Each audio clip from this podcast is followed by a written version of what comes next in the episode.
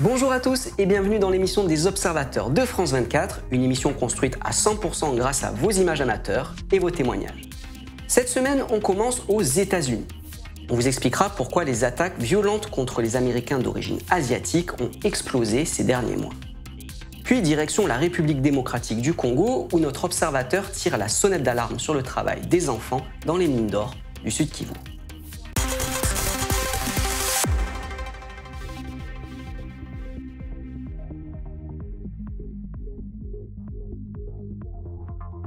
Ces derniers mois, des vidéos comme celle-ci qui montrent des Américains d'origine asiatique, souvent âgés, se faire agresser physiquement et insulter, sont devenues virales sur les réseaux sociaux.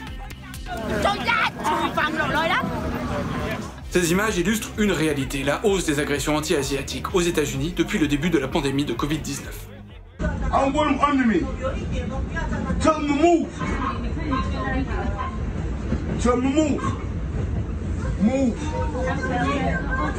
Pour beaucoup, c'est cette intolérance qui est à l'origine des fusillades dans des salons de massage d'Atlanta le 16 mars, dans lesquels un homme blanc a abattu 8 personnes, dont 6 étaient d'origine asiatique.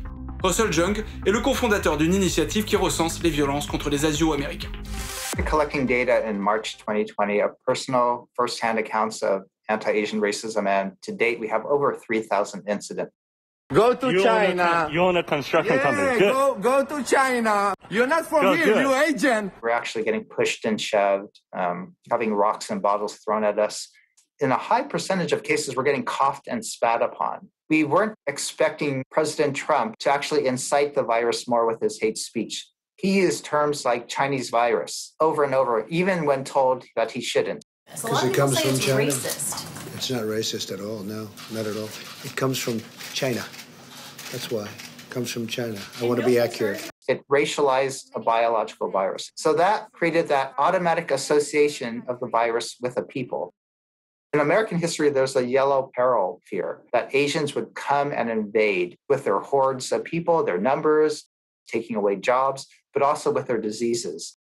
Despite the darkness and despite the sadness, people are really standing up to support the community, not only Asian Americans, but our allies. I see the Asian American community really flocking together at the moment. People from all walks of life high school students and middle school students, engineers and teachers, union members and church leaders everybody's standing up to resist the racism now. Asian Americans are really considering what's our place in America. Because right now, we're not allowed to belong. We're perceived as perpetual foreigners. It's galvanizing us to say, no, we want to create a new America where we do belong. Joe Biden a dénoncé ces actes de violence contre ses concitoyens d'origine asiatique et appelé à ce qu'ils cessent. Une audition sur le sujet s'est tenue le 18 mars au Congrès, la première depuis 30 ans.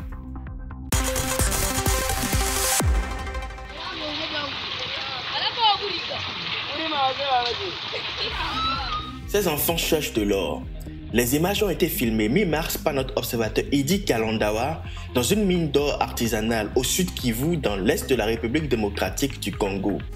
Ces enfants travaillent de 8 heures, donc 8 à 9 heures par jour. Et par semaine, ils travaillent du lundi au dimanche. Ils soutirent du sable ou des pierres orifères dans des puits d'or. Ils les transportent euh, de la colline Nyenyezi jusqu'au, euh, jusqu'au laverie de Kajabwe. Les enfants que nous avons rencontrés dans ces sites miniers, les âgés entre 10, 12, 13, 14 ans et les plus âgés à l'âge de 17 ans. Le sud Kivu regorge d'importants gisements orifères, mais plus de 80% des populations locales vivent sous le seuil de pauvreté. Pour subvenir à leurs besoins et ceux de leurs familles, les enfants sont contraints de travailler dans les mines dans des conditions difficiles, bien que le code minier du pays l'interdise. Pendant la journée, dans la rivière Kajabwe, vous trouverez toujours des enfants là, en train de laver les minéraux. Et chaque jour, euh, on dirait que l'État n'existe pas. La police des mines euh, passe chaque jour sans pour autant inquiéter ces enfants. Les risques auxquels ces enfants sont exposés sont nombreux. Et, et si nous pouvons citer, il y a des éboulements, et il y a les cas d'as- d'asphyxie dans des puits d'or. Ces enfants courent même le risque d'être tabassés dans des sites miniers par euh, les adultes parce qu'ils accusent euh, ces enfants d'être des voleurs. L'État congolais est appelé à mettre fin à ce système quand même qui est devenu monnaie courante en République démocratique du Congo.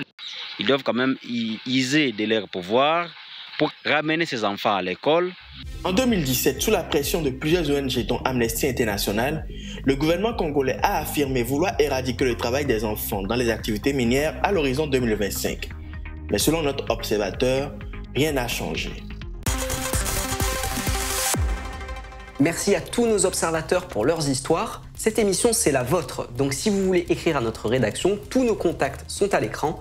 On attend avec impatience vos photos et vidéos pour couvrir ensemble l'actualité internationale en images amateurs. À très bientôt